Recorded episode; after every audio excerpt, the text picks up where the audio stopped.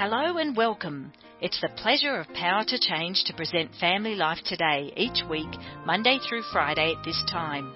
We'd love you to contact this station and tell them how much you appreciate hearing Family Life Today. Well, let's get started on today's edition. So I have a confession. Oh, I hate this.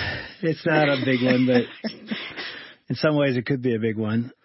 Often I have a hard time being thankful. I can remember one time I was standing on the Detroit Lions sideline, you know, NFL football game as their chaplain, and we're getting beat again, you know. And I remember just standing there going, this is terrible. I hate this. I don't want to be here. I'd rather be anywhere else. And then it hit me. You know, I'm standing there in this NFL stadium and that billions of dollars have been paid for and all these people are sitting in the stands who have paid lots of money to be there. And I'm like, I'm complaining standing on an NFL sideline. You know how many people would want to do that? Today we're going to talk about that because we have Kay Wyma back in the studio with us, who is one of the most positive people I've ever met. You're a lot like my wife. I mean, as I was talking to you at lunch, it's like you two are two peas in a pod. But welcome back to Family Life today. Thanks for having me back. Yeah, and I mean, you're smiling as you say that. I mean, and you wrote a book about being thankful called The Peace Project, which Yeah. is just this, and we've already talked about choosing every single mm-hmm. day. You know, and you said for 30 days do an experiment to choose to be thankful and to act kindly and to show mercy to people. Mm-hmm. And I got to be honest, as I was listening to you two, both of you tell stories about, you know, how how thankful you are. I was like, man, I love hearing these stories. I just got to be honest. There are times where I want to choose it, mm-hmm. and I feel like I'm like locked up, like stuck. Is it ever hard to choose it? I do think it's hard. Yeah. I think that's the first step. And what do you do? I do think you have to just do it. You know, it's the Nike, just do it. And you do. You just do it because Even when you don't feel like it. For sure. I think sometimes it's the best when you don't feel like it. There was one of the stories in the book that I really loved, especially about thankfulness, was a reporter that was from the United Kingdom that had interviewed Brene Brown. Mm. And she was super dubious about gratitude. Really, especially because you could go on Amazon and do gratitude journals, and there'd probably be fifty thousand plus. I mean, mm. there's tons, and and she just was sort of like, "Good for you. I'm glad that works for you." and when they got off of the air, whatever, however they were doing the interview, Brene said to her this quote, which I love. She said, "It's not possible to be stressed about something when you're being grateful for it." Whoa. Which is That's really deep and good. Right. And so she listened. This reporter listened and she thought, you know what? I'm just going to try it because she wouldn't have categorized herself as a grateful person, not an ingrate, but just kind of like, "That just, it's great for other people. Thanks, but no thanks. And so she started doing it in her own home, simply being grateful. And it was one of those things that changed everything for her because it is that powerful. And I think the power that's around it really has the most to do with perspective, hmm. which is what happened on the football field. Right. It took you out of a moment that had stuff going on in it. I mean, it isn't great that this football team is losing or whatever. And it's just like, please just get me out of here. But when you, for a moment, start to call out those things for which to be grateful, it changes it. And what's stealing your peace gets pushed off to the back burner and peace is ushered in. And because no longer is it like, oh, if only or what if or comparison usually is when you're not grateful because you're looking at what everybody else has instead of what you have. Right. And those get pushed to the back burner because you're not thinking about that and you're looking at what you have to be grateful for. And I think that's the biggest power about it. Yeah, Kay, as you were saying that, I thought even in my situation on the sideline, Yeah. and you said this yesterday, it's like when you looked up, hmm you know, and you saw the sunrise and it just, it reset your did. perspective. I don't remember exactly, but I did look up on that sideline. I'm looking up at interesting. 80,000 people and I'm like, I'm in a stadium Yeah. on a side. So it reset my perspective. And Yeah. I was just, when you were saying this, I thought of, uh, I don't know how familiar you are with Psalm 73. Hmm. But it's this interesting psalm I remember reading years ago where Asaph is complaining to God. Mm-hmm. I'll read it to you. He says, I envied the proud when I saw them prosper despite their wickedness. Hmm. The whole first part of the psalm is, I think a lot of us have probably done that, is like wicked people seem to be blessed and the For sure. righteous seem to be, you know, in trouble. And then at and I'm going to jump down here, but me basically complains for 13, 14 verses. Did I keep my heart pure for nothing? Did I keep myself innocent for no reason? I get nothing but trouble all day long. And he goes on and on. And he said, I'm trying to understand why the wicked prosper. What a difficult task this is. And then verse 17, it changes. He says, Then I went into your sanctuary, O God, and I finally understood the destiny of the wicked. And it's this moment where he went vertical. Mm-hmm. He looked up. Mm-hmm. He again, his way of saying I went into your sanctuary, mm-hmm. but it's like I stopped and I said, God, I don't understand. I looked up mm-hmm. And the whole rest of the psalm is like, okay, now I sort of understand. Mm-hmm. That's sort of what you're saying, right? Yeah. I guess I'm talking to myself because there's times where it's hard to do that, but it is a moment where you sort of have to hit the pause button mm-hmm. and say, and that's what 30 day experiment is like. I'm for 30 days. I'm going to do that. I'm going to hit the pause yeah, button. just to get it into, I'm going to look into your groove. Yeah, and Ecclesiastes is right along that same Yeah. route. I mean, it just is. Bad things happen to good people. Yeah. Good things happen to bad people. And Solomon is like, good luck with that. Like, Yeah. if you're going to figure that out, you will be doing it the rest of your life and you never will, Hmm. you know? And then he says, but what is the gift to us is our toil to just go out and do what you're supposed to do. And that it's the joy that comes with that, that quote is the gift of God. We don't want for it to be unpleasant, but if we can land in that place and trust and faith and know that it's for us, that something in it is for us, that's where gratitude is such a, a helpful tool. It sort of jumpstarts the rest of the story, but more than anything, it primes the pump to be able to move from the thought process, which is where gratitude is, to actually doing something, which is what takes your thoughts and cements them. And I'm just going to tell you, it works because we haven't lived the easiest life. Most people haven't in the last few mm. years.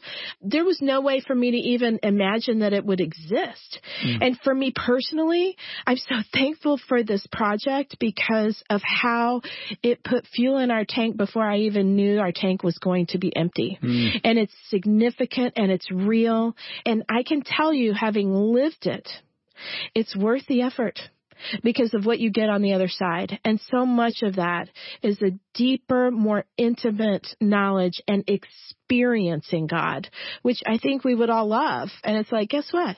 You could do that any day. You can do it today. Yeah, and I love that you said it and you wrote about it where when we choose thankfulness and then we show kindness, it comes back. Mm-hmm. Oh. It isn't just the other person that we're sure. being kind to Yeah. that gets the kindness. Not only does it change the way we think Mm-hmm. as, as we practice it, right? We feel better by being kind. There's a part of your brain that actually lights up when you're when you're practicing kindness, especially if it's just being kind without getting anything in return. Isn't that fascinating? Yes. It's like you really were created for this. Let's play with it because it's incredible what it does for you physiologically. When you look up and breathe deeply, the reason why that helps you is that we have a nerve called the vagal nerve that literally goes from your brain and it wraps around through your torso down into your gut. And when you breathe, when you take a deep breath, it resets that nerve. That's why you feel better. And so it's like, try these things because they're good for you. Take it the extra mile to be able to see the bigger picture that's happening with the Lord's perspective being allowed to inform whatever the situation is, especially including the people. Mm. So yesterday I was honked at.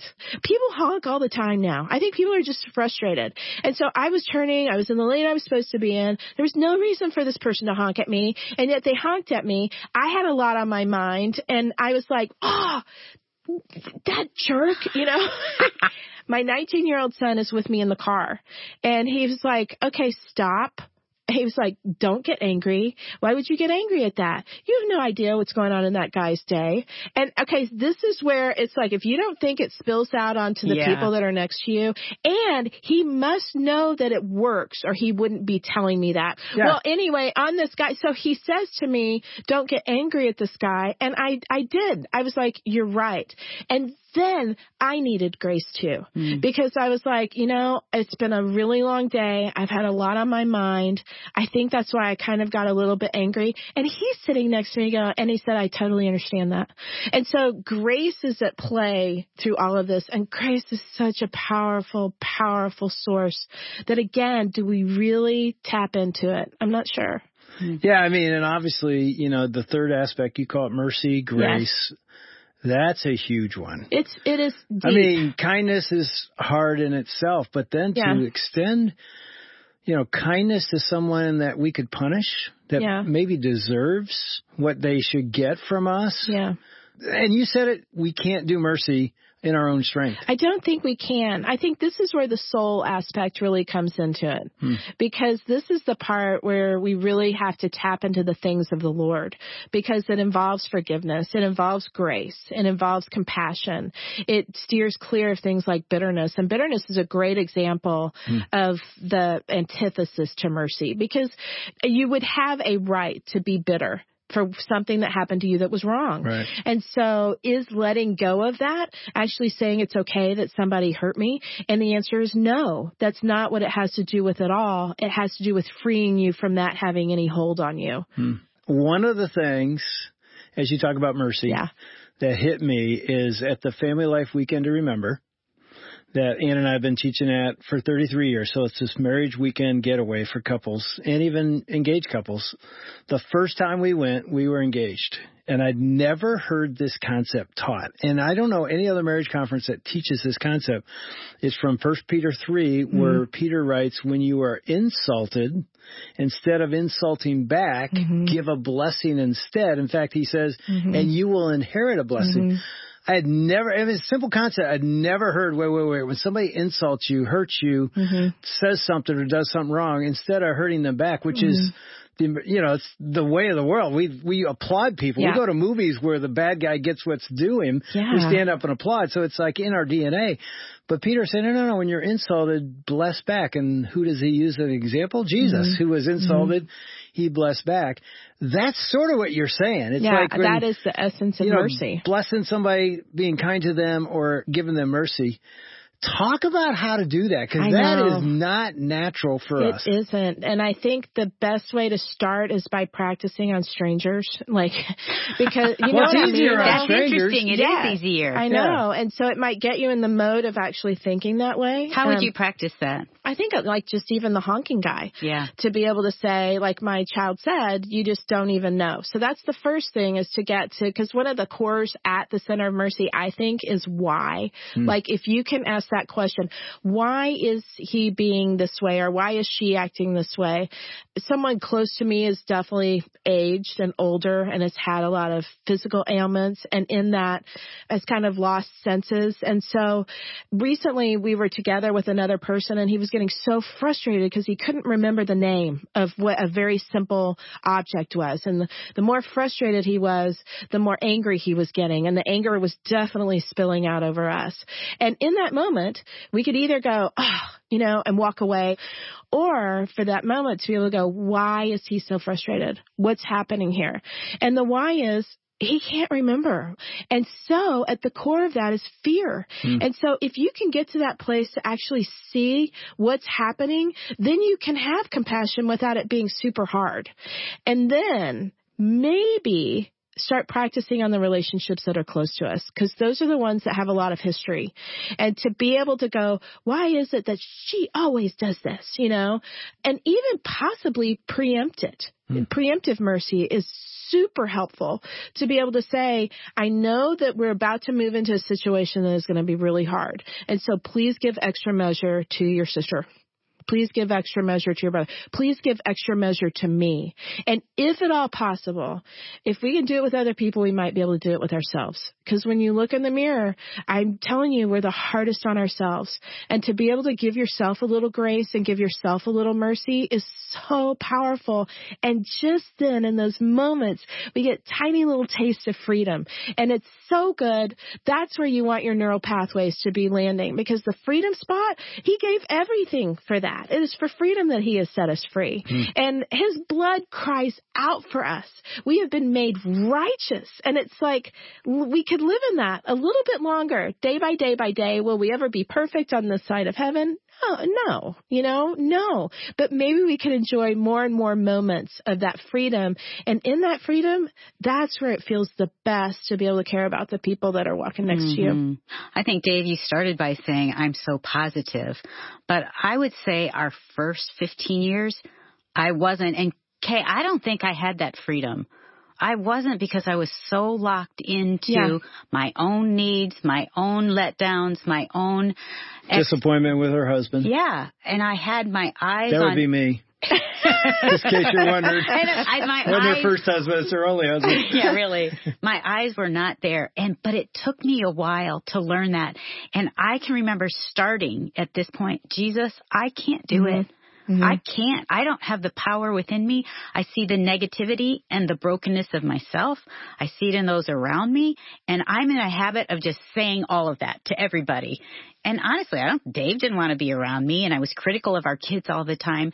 And man, it took work. Mm-hmm. It- I love that you're at a 30 day because it takes 30 days, generally speaking, to break some bad habits and to get out of those grooves that we've dug mm-hmm. so deep. But I think that Jesus can do that. Absolutely. And that's the exciting part is because he never said go do it on your own. That was never part of the story. Right. And it's by him, through him, and for him are all things. Come experience it Hmm. because it's incredible. And those times where you go, I cannot do this. Oh yeah, you never said I had to. Exactly. And um and that's where I think it's so powerful is this experiencing God because he is compassion. Like he is shalom. He is peace. His name is Jehovah Shalom. Like love, you know, God is love is the beautiful first Corinthians passage. Yeah. And and he goes into all these things. And of course we make it about ourselves. Well, I have to be patient. I have to be kind. You know, becoming a mother, I was like, well, I thought I was patient. now I know I never have I ever been. And I'm like lost. Like I can't even do the first one, so why even go to the rest of them? You know. However, that's not really what he said. He's saying this is who I am. I am patient. I am kind.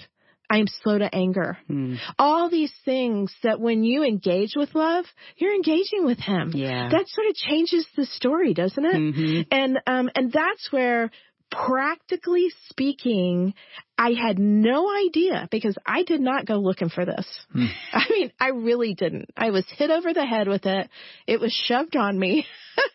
I'm so thankful that I thought about it for a minute to go, wait, something's different here. And to say, I think I want that. Could that change? Let's try and see what happens. And to be on the other side going, thank you, thank you, thank you, thank you. I had no idea. And now whenever I feel discord, whenever I feel unsettled, whenever I am concerned, whenever fear is entering in, anything like that, I'm like, get, switch the thoughts. And if I can, find a way to practically engage with something that has to do with encouraging another person in an act of kindness or through an act of compassion. Yeah, and I think, you know, even as I listen to you right now, I'm thinking the 30 day experiment is almost really a 30 day meet with Jesus. Mhm. Pause long enough to connect with your your king, the author of your life, long enough to shift your perspective to be thankful, to choose kindness, to practice mercy. Our youngest son started a prayer house ministry. It's really a discipleship ministry, but part of it is several aspects, but one of it is every day from 9 to 10 in this little area in Lake Orion, Michigan. He says, come for an hour of prayer. And it's just, mm. and, and even when he said, I'm like, you're doing a prayer house? What? Maybe don't call it a prayer house. That'll scare. I literally said that to him. That'll scare people away. Like I don't want to Oh a my prayer house. He goes, Dad, why don't you just come once and see what we do? And I'm like, okay. So I went, and they've got a person up there uh, leading some worship, but it really isn't like sing with me. It's just like I'm going to worship. you can sit. listen. Sit with God. But it's really I sit love it. and pray and do whatever you want, and maybe somebody will come up on the mic and pray.